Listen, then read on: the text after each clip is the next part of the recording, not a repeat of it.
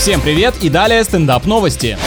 В США жених и невеста на свадьбе угощали гостей едой, стоимость которой равна ценности их подарков. Интересно, семейную жизнь они также организуют? Супружеский долг будет исполняться исключительно в соответствии с преподнесенными дарами. Каждому из приглашенных были доступны только определенные пункты меню, в зависимости от презента, который они вручали молодоженам. Если ты посчитал, что недостаточно сыт или решил махнуть лишний бокальчик, будь добр вручить еще чего-нибудь. Не удивлюсь, если особо разгулявшиеся друзья ушли с банкета буквально без штанов.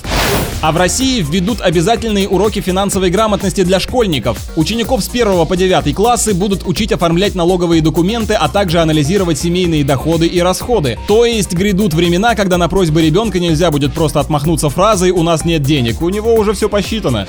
На этом пока все, с вами был Андрей Фролов, еще больше новостей на нашем официальном сайте energyfm.ru.